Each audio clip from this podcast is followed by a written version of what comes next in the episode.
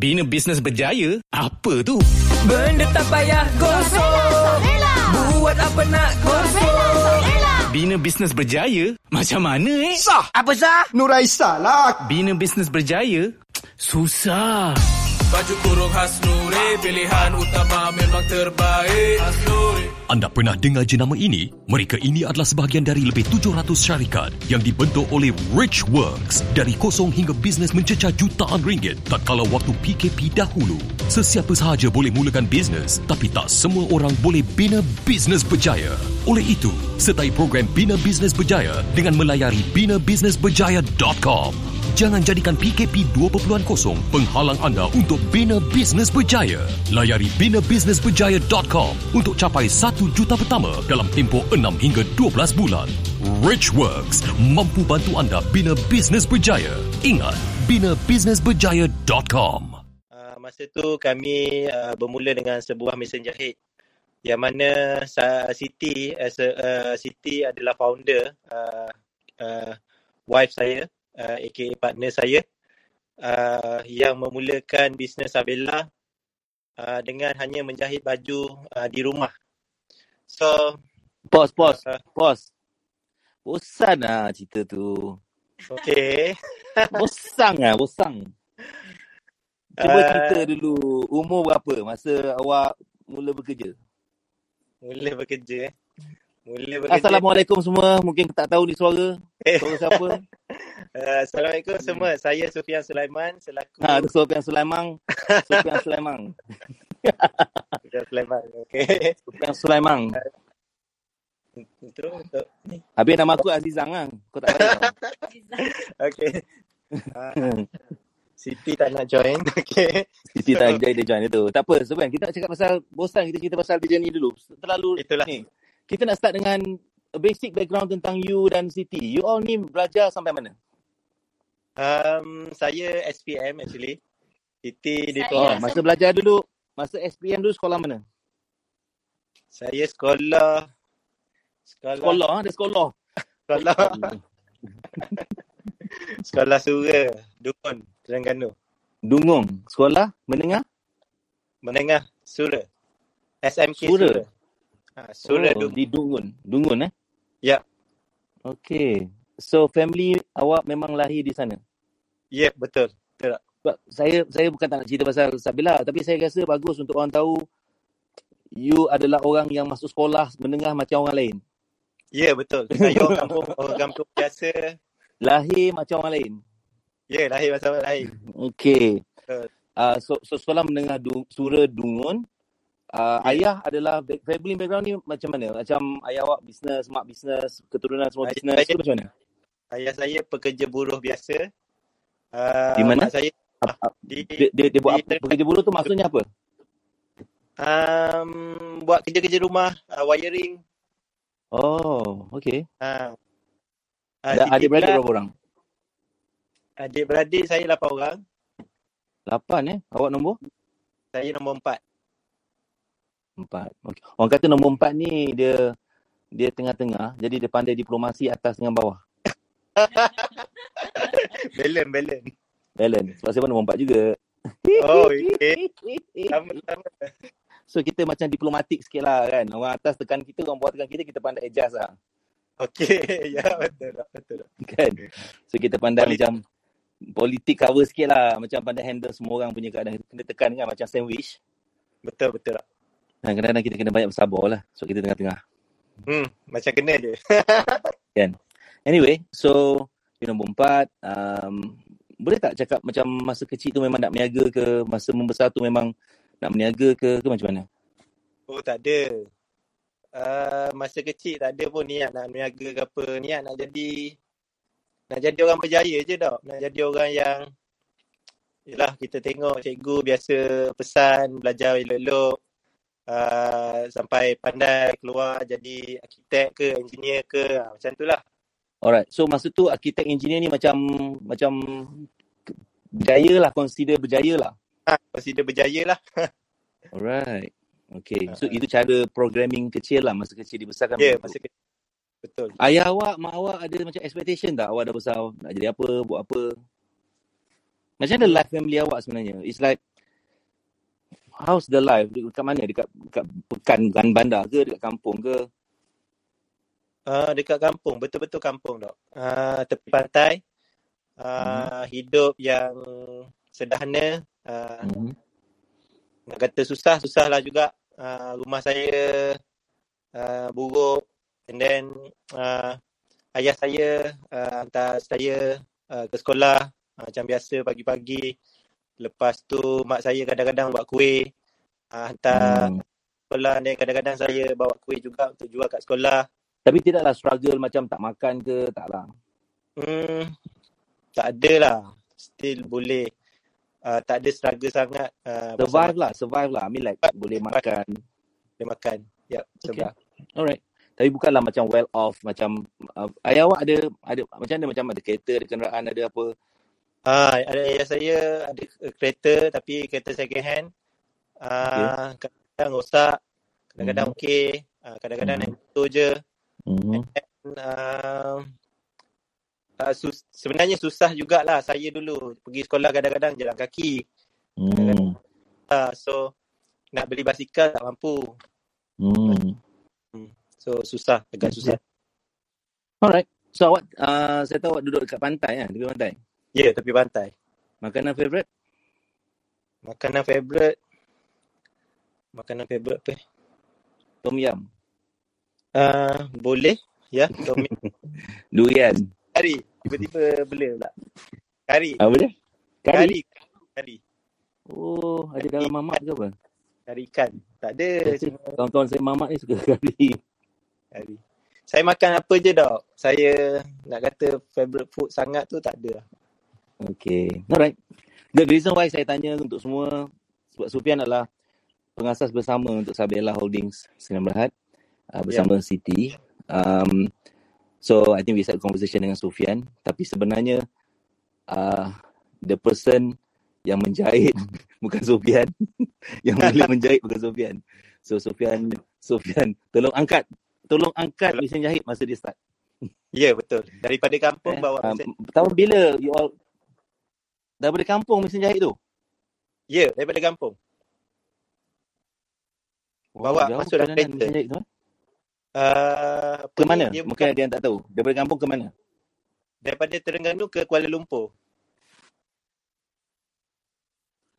So, uh, mesin jahit tu berpindah daripada Terengganu ke Kuala Lumpur. Pada tahun Ya. bila ni? Sebenarnya mesin jahit tu dibeli dekat Kuala Lumpur. Tapi beli masa tu abang ipar saya dia kebetulan dia pergi Kuala Lumpur so dia beli mesin jahit tu dia bawa balik ke kampung dan jahit Mhm. dekat kampung lah masa tu. Mm-hmm. Hmm, so and then uh, berpindah ke KL sebab nak ubah uh, cara hidup lifestyle, nak cuba cari pengalaman baru dekat bandar bekerja dengan uh, Tahun bila tu, Sofian? tahun 2013. 2013, sekarang 2021. Tahun lepas, 2020, Sabella Holding uh, berjaya capai berapa juta sales? 119.4 ke point 6 eh? Poin 4. 119.4 juta last year punya sales. Ya. Uh, sebelum tu 2019 sales awak adalah 25 juta tak salah saya 24 point 7, 24.7. 24.7 juta. Uh, Ya. dan 2018 sales awak adalah 4 point something kan? Uh, li, 5.5.3 juta. 5.3 juta setahun. So so 2018 5.3, 2019 24.6.7. Yep. Tahun lepas naik sampai 119.4.5 juta. Yep. So it's very interesting. Kita nak bercakap pasal all these numbers and macam mana mesti something berlaku kepada you, business you, uh, suami isteri, as a pengasas, mesti ada something yang yang membantu peningkatan ni dalam masa tak sampai mesti ada benda lah yang awak buat betul dalam masa beberapa tahun ni. Well, ramai orang buat bisnes. Eh? Ramai orang buat bisnes. Uh, dan proses dia dan progress dia tak macam apa yang awak lalui. Jadi kita harap uh, sesi Wira Talk Show first time malam ni di Clubhouse sebagai meraihkan Clubhouse yang saya baru dapat invitation beberapa hari lepas. Cik. So, sementara saya macam excited ni benda macam menarik. So, malam ni kita nak korek, kupas ataupun ambil sedikit masa untuk belajar from this. Hopefully siapa yang mendengar, mungkin mereka boleh dapat sedikit panduan, inspirasi. If you are business, you all boleh pick up the spirit from here, the understanding from here, something yang you boleh boleh pick up lah kalau you beri perhatian and and time to to listen to it lah. Kalau yang tak business mungkin you nak jadikan ni sebagai satu inspirasi one day. Mana kita tahu? Kita pun tak tahu satu hari nanti mungkin you terbuka hati nak berniaga so you boleh jadikan inspirasi. Anyway, uh, Siti, kita cakap pasal Siti. Siti sebagai Ya, saya. Kau lah, bukan, bukan. Sofian co-founder sebenarnya. Siti adalah orang yang mula-mula uh, memulakan uh, menjahit ni. Kan? Mhm. Nama Sabella ni, Sabella ni, mana datang? Untuk untuk Nama mereka Sab- yang tak tahu. Nama Sabella ni datangnya daripada Sabella, anak Sabella, Sabella, Sabella. Sebella. Sabella. Datangnya Okay. dari nama saya sendirilah. Daripada nama Anak saya. anak anak anak Siti, anak Siti dan Sofian, Sabella. Masa tu Sabella berapa umur dia? Masa tu Sabella baru lahir tak? Tahun 2000? 2000, 2000 berapa eh? 2016, 17 macam tu lah. 2015 lah. 15 eh? Astagfirullahalazim. Nak kena bincang dulu ke apa ni? Tak, tak, tak. Saya pun Ya, betul nama, nama tu kita ambil Ha? uh, uh, Bella tu lah. Nama Sabella tu lah. Nama Bella tu kena Sabella. Nama penuh dia Salsabila. Lepas tu Oh, okey. Salsabila. sepatutnya kita nak buat nama Salsabila. Hmm. Dah ada orang guna Dah jadi orang kita guna. pun pendekkan jadi Sabella. Sabella. Sabella. Tahun, du- Inspirasi tahun 2015. Uh, 2015 tapi kita start guna nama Sabella tu 2016. 2016. So itulah first time you all buat business ke bukan? Bukan. Kita sebelum ni ada lagi lah bisnes-bisnes lain yang kita cuba-cuba macam tu je lah. Sikit-sikit, try, try. Sebelum, sebelum tu business tu dah memang main juta-juta ke, jut-jut ke, rit-rit ke? Tak ada tau. Dapat seribu dua tu dah syukur dah. Dia Seribu dua se, sebulan ke sehari ke setahun? Sebulan. Sebulan. Okey. Tak kita nak buat semua orang tahu, orang faham. Maksudnya proses you macam orang lain. Betul tak? Betul, Ya, betul. Jual sabun macam-macam. Lagi apa yang awak pernah jual? Jual Saya sabun, jual sabun, saya jual ma- mask yang tampal kat muka tu. masker muka, Lepas tu dah laptop yang tampal kat kaki tu, Apa yang buat toxing tu. apa je lah yang, yang hot masa tu kita jual. Masa tu dah di KL? Masa Uh, tu dah. Campur campur. Kenapa ada bunyi tu? Okay. Sorry. Masa tu dekat? Dekat uh, start dekat kampung pun kita dah start dah jual sikit-sikit macam tu. Dah berniaga lah. Okay. So, all the while masa tu try tu, try ni. And then 2016 macam mana mula-mula start business menjahit ni? Fashion. Tak bisnes menjahit ni bila saya rasa macam bila dah duduk kat KL ni macam saya menjahit tapi tak ada orang kenal pun. Macam kalau kat kampung adalah saudara-saudara hantar jahit macam tu. Tapi Hmm. So, bila awak pindah ke ke KL tahun 2015, 16? mm-hmm. So, masa tu um, pindah ke KL tu tinggal di di apartmen apartmen. tak lah. Dan masa tu awak tak bekerja lah di rumah? Saya duduk rumah, Sufian bekerja. So, Tapi masa, bekerja. masa tu rezekinya kita ada internet percuma masa tu. Dekat rumah saya tu ada internet percuma. Tu yang saya start macam uh, guna Facebook, apa semua baru start kenal lah. Hmm, bagus, bagus, bagus. Berkat internet percuma. Ha, So, masa tu awak start menjahit. hmm, start menjahit. Dan Saya saya start menjahit tu dari kampung lah. Tapi saya start betul-betul buat macam nak menjahit betul-betul ni dekat bila dekat KL lah. Sebab kita rasa macam semua benda dah kita kena bayar apa semua. Kalau kat Hmm. kampung boleh lah tumpang-tumpang uh, makan dengan mak macam tu. Hmm. Sofian masa tu dah bekerja sebagai apa? Apa? apa Pelukis. Pelukis pelan. Ya. Pelukis pelan. Itu itu awak punya kerja lah. Masa Ah, tu tak? bekerja dengan orang lah, company orang kan. Ya, betul. Okay, so um, Apa yang membuatkan awak nak memulakan saya anggap macam macam bisnes lah. Mungkin awak tak anggap macam bisnes. Kenapa awak mula menjahit masa tu di di KL? Saya mula menjahit sebab saya nak tampung apa kekurangan yang macam kita tak tak mampu nak beli apa tu saya nak macam nak support Sufian lah macam kadang-kadang uh, saya tengok baik duit dia tak ada duit jadi bila Ya, ya. eh ada lah duit saya boleh support dia macam tu. I see. So if semua orang boleh understand from this journey, basically both of you macam orang lain yang macam kebanyakan orang lain yang yang tak adalah tiba-tiba terus jadi running warehouse sampai macam sekarang ada 3 4 warehouse. Sabila Betul. Holdings ni satu hari sekarang baju fresh baju kurung dia berapa belas ribu tu jualan sehari. Yep, Berapa belas ribu ya sekarang? Sekarang sales? kita 20 ribu helai sehari. 20 ribu live sehari. So Siti tak menjahit lagi lah sampai sekarang kan. Tak, tak jahit lah. pengetahuan semua. Dia dah tak jahit dah. Dulu dia jahit slice-slice. Sekarang lepas tu dia tak jahit dah. You know, 20 ribu live sehari sekarang. Uh, dan latest sales bulan Februari awak berjaya break new record juga kan? Betul. Yep. Hmm, sales Januari eh Februari adalah hampir berapa? 18 juta lebih eh? Bukan lebih 18. 18 juta kan? 18 lebih. 18 lebih. point. So Januari Januari Februari dah capai tahun ni 31.7. 31.7 juta. Okay. So, to be, untuk berada pada point sekarang ni lah, kalau you boleh berikan panduan ataupun berikan sharing experience you kepada semua yang mendengar malam ni, if anything yang mereka boleh dapat, seandainya macam you bagi nasihat atau sharing kepada orang lain yang baru nak bisnes atau nak grow bisnes, what does it takes untuk you berada pada point sekarang or last year boleh hit sampai 119 point berapa juta, hampir 220 juta. Sebab itu mungkin bagi setengah orang dia kata alah aku biasa je dapat 1.2 bilion setahun good. Okay fine, itu bagi orang lain.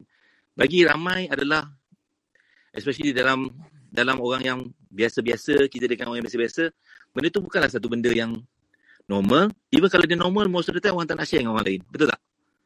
Betul. Yep, betul. Ha, orang tak nak share atau tak nak bagi tahu sebenarnya apa aku buat, apa yang benda yang yang benda betul atau benda yang you improve or you adjusted for the past this 3 tahun. Dan sebab you 2016 sales you tak berapa berapa banyak sales you 2016 masa buat mula-mula bisnes ni. Menjahit 1.6 juta. 1.6 Ah, juta. So that that dia dah 1.6 juta. Mula-mula 105 ribu lebih. Seratus, seratus ribu lebih lah masa Setahun. 2016 Setahun punya. setahun. Setahun 100 ribu lebih mula-mula. Mhm. Yep. Hmm. So and then lepas tu baru dia naik 2017 tu 1 juta lebih. Betul. Betul. So se- mula, tahun pertama start tu 100 100 ribu lebih. Itu pun tak common lah kita nak cakap pasal benda tu. Bukan semua orang tahun pertama berniaga dah 100 ribu lebih. And then tahun kedua berniaga 1 juta lebih. Lepas tu naik pergi 5 juta tu tadi kan. And then naik pergi ke 24 juta tadi. Lepas tu naik pergi ke 100 juta ni. So it, it is like within so, short bit of time. Like tak sampai hanya lebih kurang 16, 17, 18, 19, 20, 5 tahun je.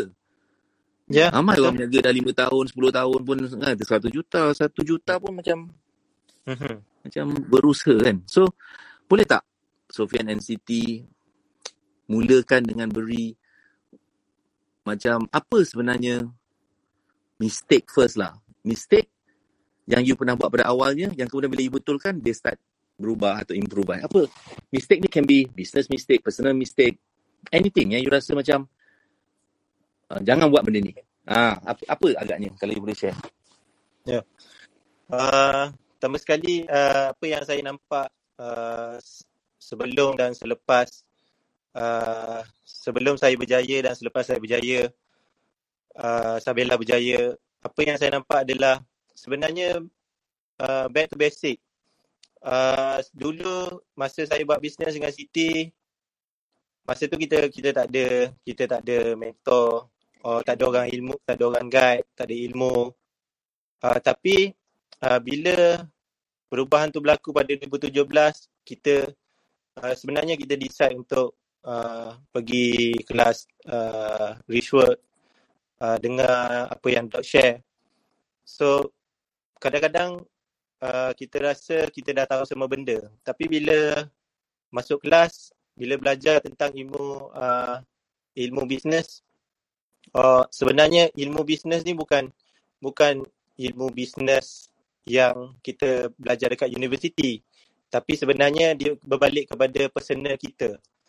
Uh, kalau saya tengok kenapa dulu saya tak berjaya uh, saya bukan saya tak macam mana nak cakap kan dia adalah tentang diri sendiri punya uh, problem issue tentang alignment tentang uh, keramat hidup uh, mungkin dulu tak jaga keramat hidup tapi bila dah jaga keramat hidup uh, rezeki start start So kan problem mungkin ada yang dalam ni tak mungkin tak biasa familiar dengan terma-terma keramat okay. hidup, keramat okay. mana nak kita nak kena cari ni kan. So uh, mungkin bagi mudahkan sikit uh, language. Okay. Maksudnya uh, benda yang basic. Contoh benda yang basic uh, dalam diri kita yang kita perlu buat. Uh, contoh uh, sebagai saya umat Islam uh, kita kena jaga parents kita, adik-beradik kita. Uh, benda-benda yang basic ni yang membuatkan kita lebih booster kalau kita buat sesuatu dia jadi. Ha, benda yang basic. So that's why masa masa masa masa mula-mula uh, kami buat bisnes uh, Sabella ni uh, mula-mula masalah utama adalah alignment saya dengan uh, dengan uh, wife saya Siti. Uh, so bila bila dah dia bukan macam mana tau. Bila kita support uh, bila kita support dia dia support kita so benda tu akan jadi lebih bagus lah. Ada cabaran tak Sofian dalam awak? Sebab yang mulakan mula-mula menjahit ni Siti awak datang bukanlah kemudian tapi macam you dulu, dulu kerja kemudian you berhenti kan? Ya yeah, betul. Maksudnya Siti lah yang mulakan bisnes ni kan? Ya yeah, betul. So ada tak challenge antara awak bukanlah kita nak masuk jaga tepi kain orang but sort of like ada tak cabaran mula-mula ataupun along the journey ni bila handling suami isteri ni punya business together-together especially uh, Siti adalah yang mulakan ada tak yeah. cabaran-cabaran yang yang you dapat overcome ke yang you experience yang you berjaya overcome atau improve membantu yeah. betul tak uh, benda ni sangat banyak sangat banyak uh, ada challenge dalam uh, dalam alignment uh, saya dengan Siti uh, banyak banyaklah uh, tentang salah faham tentang uh, kadang-kadang saya rasa uh, saya ni bagus, kadang-kadang uh, saya saya sebenarnya macam ni dok. Lelaki ni uh, macam saya uh, saya nak kalau uh, Siti or uh, Siti saya nak rasa be part of apa apa yang saya saya apa yang apa yang dia buat ni oh, kejayaan ni adalah sebahagian daripada saya juga. Ha, saya rasa macam tu. So, that's why kadang-kadang ada salah faham. Uh, struggle tu sangat struggle lah nak handle emosi tu. Uh, lelaki kan rasa macam ego lah. Rasa macam contoh, nak... contoh. Kalau ada boleh bagi sedikit contoh yang hmm, yang tak berapa sensitif sangat tapi macam boleh dijadikan contoh. Apa struggle suami dan isteri bila awak Yelah, benda ni awak takkan cakap kalau benda ni tak ya, penting. Ya, betul. Betul. Benda ni sangat penting tau. Kan? Benda ni takkan, uh, dan mungkin benda ni salah satu benda yang mungkin menghalang ramai orang untuk grow business dia. Ya, memang. Memang sangat tau.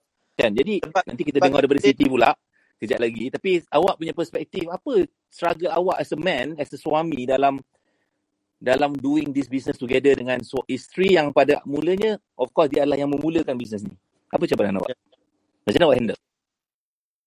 Uh, macam mana saya handle uh, sebenarnya bukan saya yang handle tak sebenarnya Siti yang handle this situation yang struggle ni dengan diri dia sendiri membuatkan dia handle tu dengan dengan bagi, baik uh, sehingga sampailah saya sedar dia handle tu sampai saya sedar apa contoh struggle tu apa contoh situasi tu awak awak struggle uh, struggle yang utama adalah saya susah nak support dia dalam bisnes.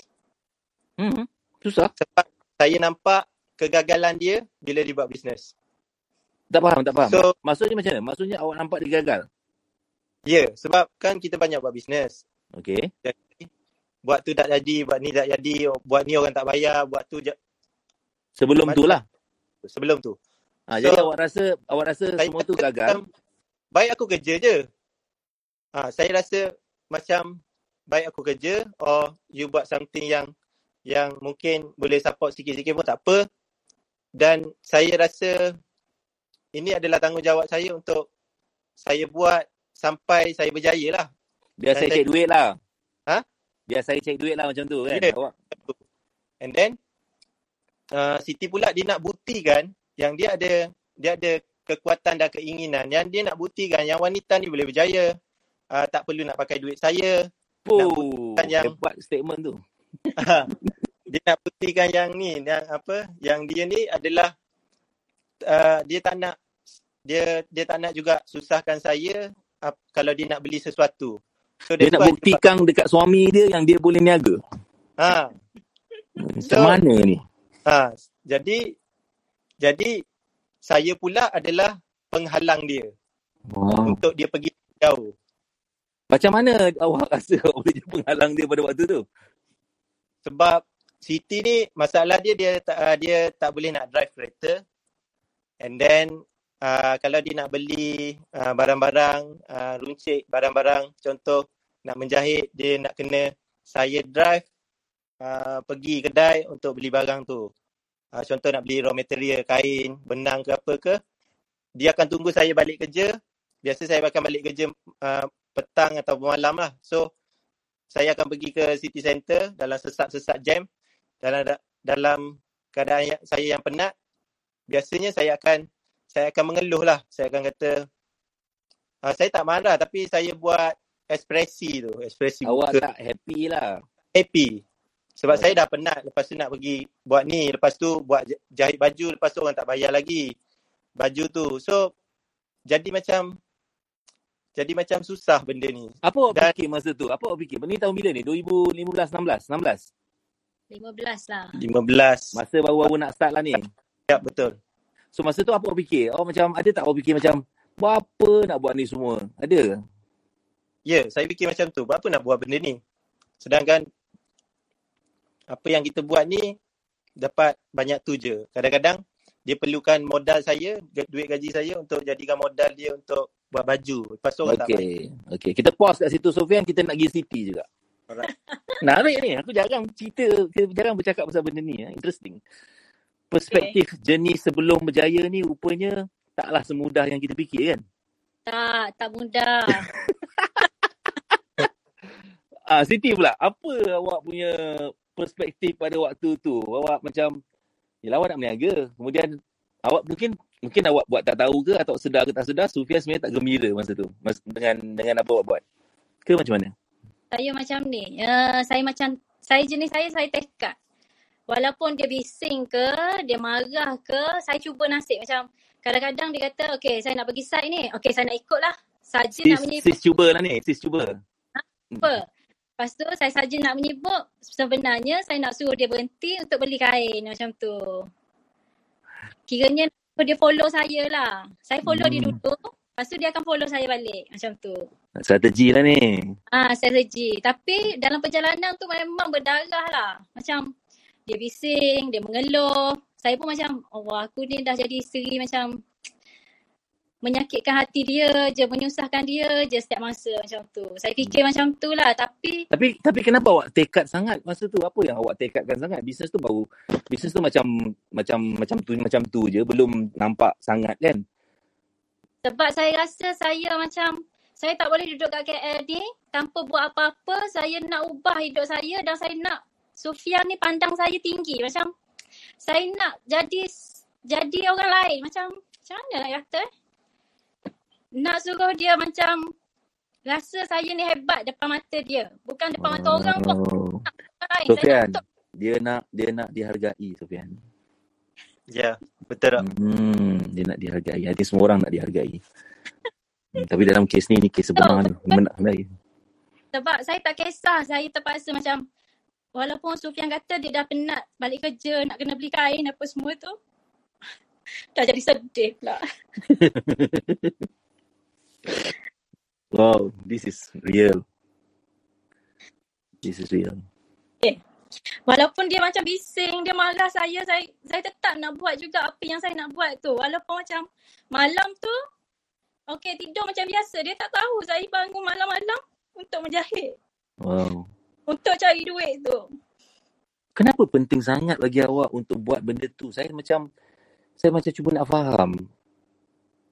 Apa yang drive awak sebenarnya? Apa benda dalam otak awak fikir selain daripada ha, takkan hanya just nak buktikan pada Sufian awak boleh buat benda ni? Atau mungkin awak pernah lalui banyak cabaran before dan awak nak buktikan kali ni mesti boleh ke macam mana? Sebab saya dah banyak kali berhutang dengan dia. Saya dah banyak. Oh, okay. Tapi Sampai sekarang tak bayar. Amboi. macam tak menjadi pun. Saya dah macam banyak kali dah minta beli macam-macam lah untuk buat bisnes. Masa duduk kat KL macam-macam saya buat. Dia try and error tak? Saya Banyak try, try and error. jadi saya kata tak apa. Masa tu saya dah start dah dengar dok bercakap apa semua tu. Benda tu macam sikit-sikit macam jadi kekuatan kat dalam hati saya ni. Saya kata, okay sekarang ni apa yang saya ada adalah saya boleh menjahit. Jadi Hmm. saya nak jahit. Ni adalah satu benda yang betul-betul saya boleh buat sampai berjaya macam tu. Pada waktu tu definisi kejayaan awak apa Siti? Maksud bagi awak apa awak nampak? Yalah awak mungkin awak tak nampak yang awak akan ada Sabel- Sabella ada berwujud warehouse apa like like production house kilang production 10 15 kilang yang produce. You know, so Yeah. Apa Siti ras definisi kejayaan pada waktu tu lah. Pada saat tu. So berjaya bagi saya, saya dapat beli apa saja yang saya nak. Mhm. Saya dapat beli apa saja anak saya nak dan saya tak menyusahkan suami saya masa tu. Tu je. Sekadarnya begitulah. Kadar macam tu je. Okay. So, okay. Terima kasih sebab berterus terang dan cerita benda yang macam, yalah kalau personally mungkin tak comfortable lah nak cakap pasal benda ni kan. Tapi saya percaya ramai suami isteri yang saya tengok lah. Saya, awak pun tahu saya coach ramai pasangan suami isteri yang berniaga, titan or level-level. Ya, apa dia sebenarnya? Tak, tapi tapi betul. Uh, sebabkan bila kita support uh, pasangan kita, partner kita, bisnes tu akan jadi lebih dahsyat tau. Betul? Hmm, betul, betul. Betul. So itu yang saya nak cakap, saya dah tengok ramai yang struggle ambil masa untuk bukan kata nak grow dahsyat-dahsyat, even nak improvise business yang ada pun kadang-kadang dia orang struggle sebab husband and wife like sama-sama dalam bisnes tapi mereka tidak ada kesefahaman ataupun mereka tidak bukanlah tak ada kesefahaman, mereka tidak cuba cari kesefahaman. Itu perkataan dia. Ya, betul. Sebab semua orang ada lain faham kan. Kadang-kadang orang A nampak uh, numbers, orang B nampak uh, mungkin daripada segi uh, emosi.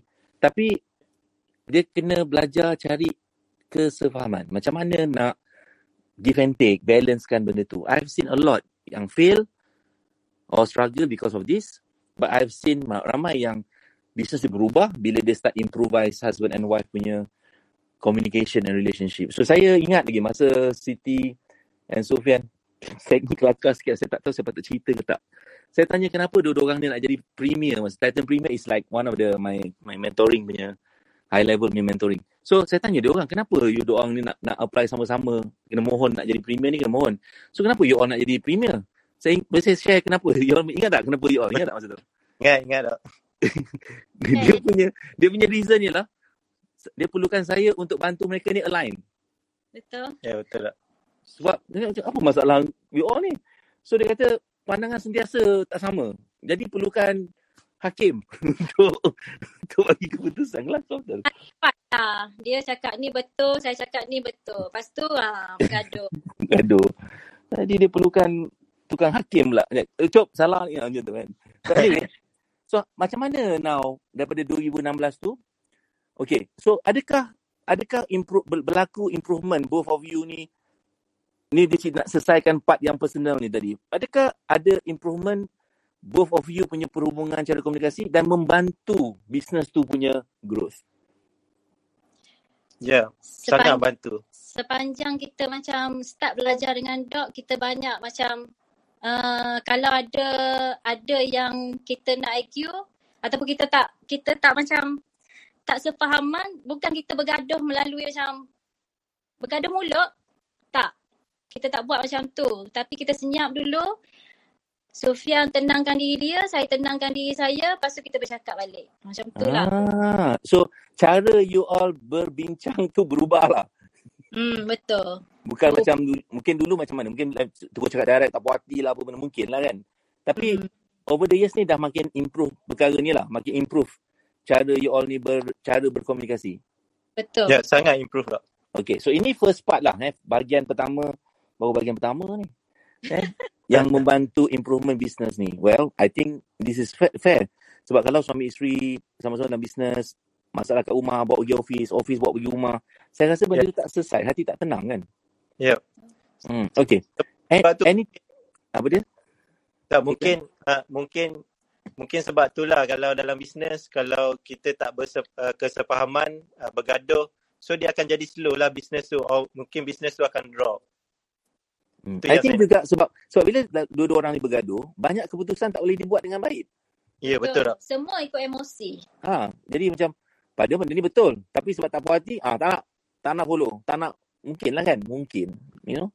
Betul tak? Hmm, banyak keputusan jadi emosi betul, and then mungkin keputusan kita ikut kemarahan kita. Ya. Um, kita kadang-kadang kalau cerita pasal marah ni kan, bila kita marah, kita akan tend nak cari tempat untuk nak lepaskan kemarahan tu. Betul, betul. Mungkin kita lepaskan tu dekat staff, mungkin kita lepaskan tu dekat apa yang Dekat kita dekat apa yang kita buat mungkin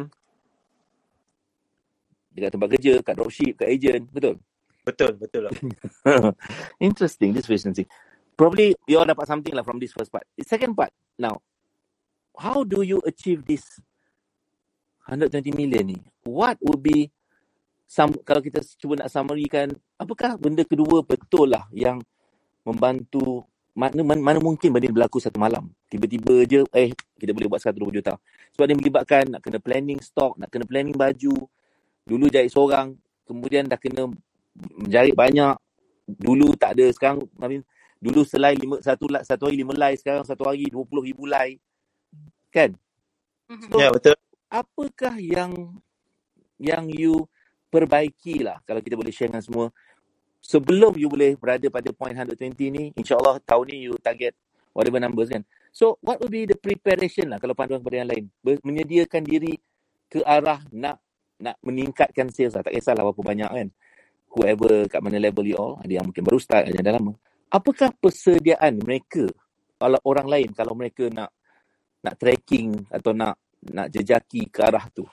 Apa advice you yang kedua? Tak kisahlah Sufian ke Siti.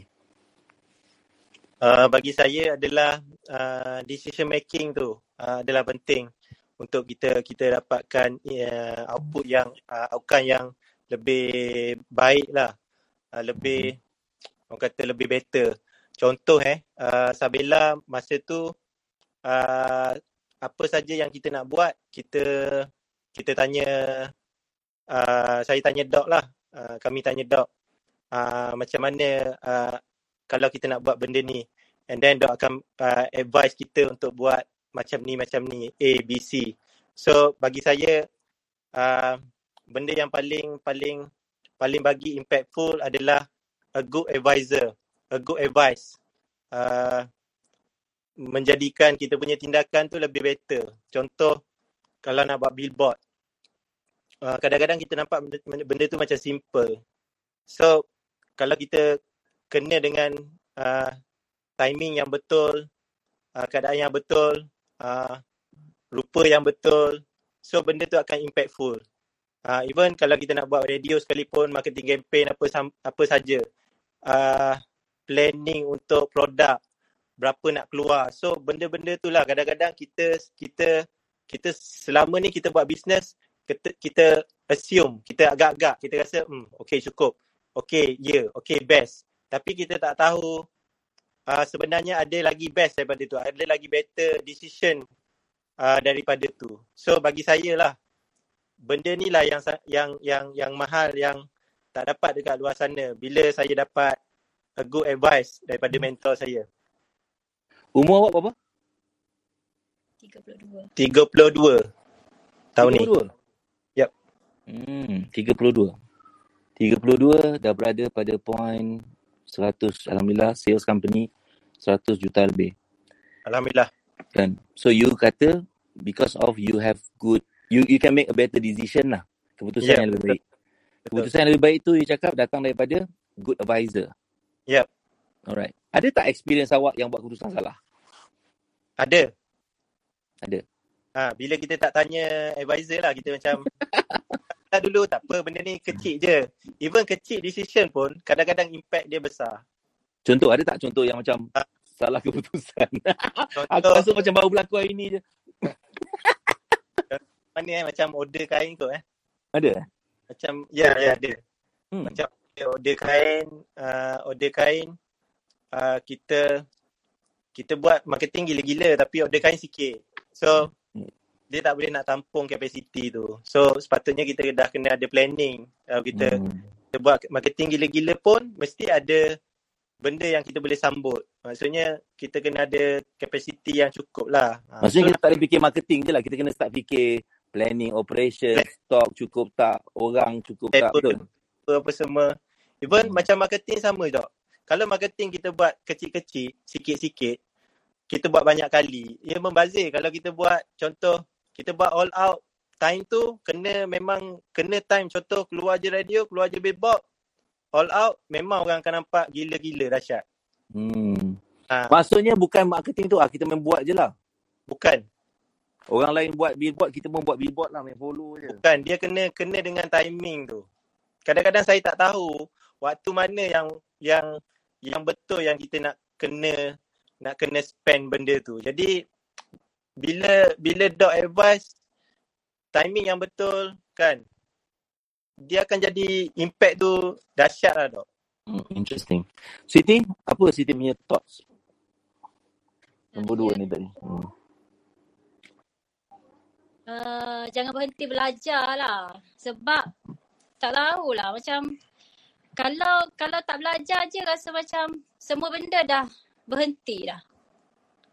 Ada orang kata dah dah buat 100 juta kot. Apa lagi uh, nak kena tambah ilmu apa semua. Tapi bagi saya tak. Sepanjang kita hidup adalah untuk kita belajar. Apa keadaan 100 juta punya perasaan dan perasaan dan cabaran yang awak awak yang awak apa yang awak duduk sekarang awak macam dekat atas satu bukit lah bukan belum gunung lagi jauh lagi perjalanan awak. So awak dekat atas bukit ni lah. Kalau awak boleh share dengan orang lain yang belum sampai 1 juta sebelum kita nak cerita ke arah 1 juta balik tapi apa apa awak nampak dah ada ke 1 juta ni apa satu perasaan dia apa perasaan dia nombor dua apa pula benda baru yang awak nampak challenge awak Rasa best, happy. Tapi kita rasa kita uh, kita rasa happy, kita rasa uh, best capai kejayaan ni. Tapi bila capai kejayaan dok, dia nampak uh, dia dia akan ada satu benda yang kita kena hadapi benda lain pula. Macam contoh kita kena kita kena tahu benda yang kita tak tahu macam Dok selalu cakap. Kita kena tahu benda ni sebelum ni kita tak tahu pun benda tu tapi kita tahu ada ada benda yang awak tak tahu dah sampai 1 juta Banyak. banyak lagi dok. Kita rasa macam bodoh lagi dok.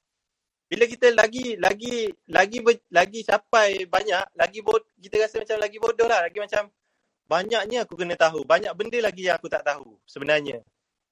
Tak tak, ini benda pelik sikit statement ni. Maksud awak, saya tahu apa awak cakap apa sebab saya saya melihat, Ya. Yeah. saya saya faham apa saya faham. Tapi saya nak sharing dengan semua orang lain. Ya basically orang fight fight, fight naik 1 juta. So dah 1 juta dah. Kita ingat kita macam come on aku dah tahu dah macam mana sampai kat sini. Ya. Yeah. Tapi awak cakap adalah eh rupanya ada banyak lagi benda yang tak tahu. Apa benda lagi yang awak tak tahu? Awak dah sampai 1 juta kot. Banyak lagi dok. Setiap setiap pencapaian kita contoh kita break 1 juta sebulan atau 1 juta setahun.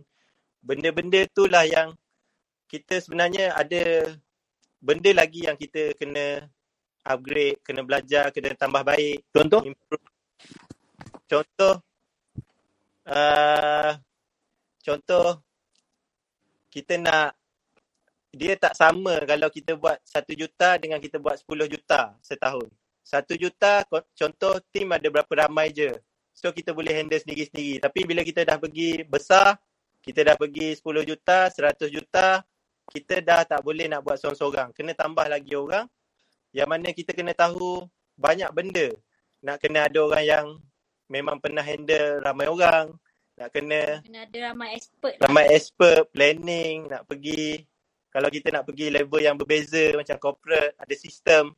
So Hmm. benda-benda ni lah yang nak kena nak kena manage, nak kena tahu. Dan benda yang kita yang benda kita tengah kena tengah kita kena repair pula. Macam macam balik kosong bukan tak kosong Ha, lah. nak Tapi repair pula sebab dulu masa mula-mula buat tak tak tak buat betul-betul.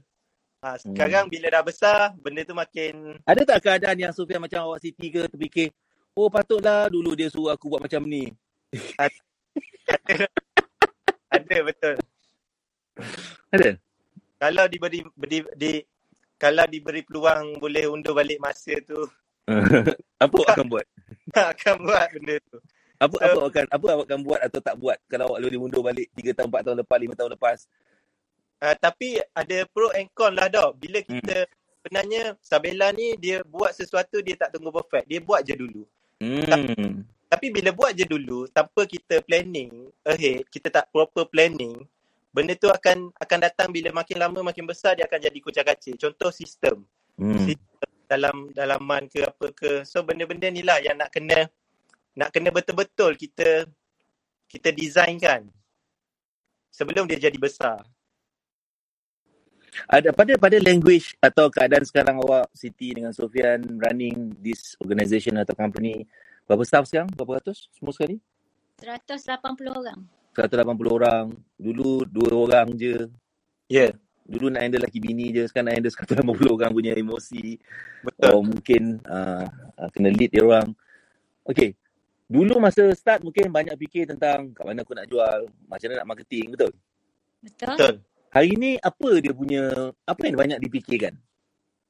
Macam mana nak bina leader yang bagus. Hmm. jadi uh, tim yang yang betul-betul boleh support kita lah. Benda-benda macam tu lah. Nak Lebih- membina sustain, sustainability. Hmm, sustainability, the people, betul? Yep. Betul. You know, Siti ada conversation dengan saya pagi lepas tentang dulu tak ada duit, masalah dia lain. Sekarang dah ada duit, masalah dia lain. kan? Bukanlah kata masalah, syukur Alhamdulillah. Tapi setiap proses tu dia tak sama kita punya game dia. Ha, saya selalu guna perkataan game. Betul. Kan? Ha. So, if we can share the last part lah, eh, kita ada the next few minutes ni. Apakah macam mana macam mana agaknya yang lain ni kalau mereka ni ada impian nak capai 1 juta juga apa you rasa anything else yang mereka perlu buat already kan Um, apa eh? What will be the kalau you lah you nak bagi advice pada you Sofian atau Siti 3 tahun 5 tahun lepas you pergi balik ke belakang dan nak bagi nasihat eh kau nak cepat capai ni ini benda Ha. kau kena buat apa agaknya advice Saya akan lebih cepat uh, support. Macam mula-mula saya start tadi lah. Saya akan lebih cepat support. Saya terus buat lah. Saya terus buat support uh, partner saya, Si- Siti, wife saya. Saya terus support. Kalau boleh, kalau tahulah benda ni daripada dulu lagi saya support. Uh, and then, uh, satu lagi adalah cari mentor, cari ilmu, uh, ikut uh, apa yang yang yang mentor kita cakap. Sebab uh, dia dah lalui journey tu. So kita just follow je. Uh, insyaallah dia akan dapat impact sangat dahsyat. Uh, sebab bila saya ikut uh, apa yang apa yang mentor saya cakap uh, bila kita ikut uh, apa saja advice advice dia dan kita kita buat jadi and then benda tu akan impact kepada bisnes kita lah. Akan makin lama makin makin grow. Dan ada of course dia akan ada banyak challenges.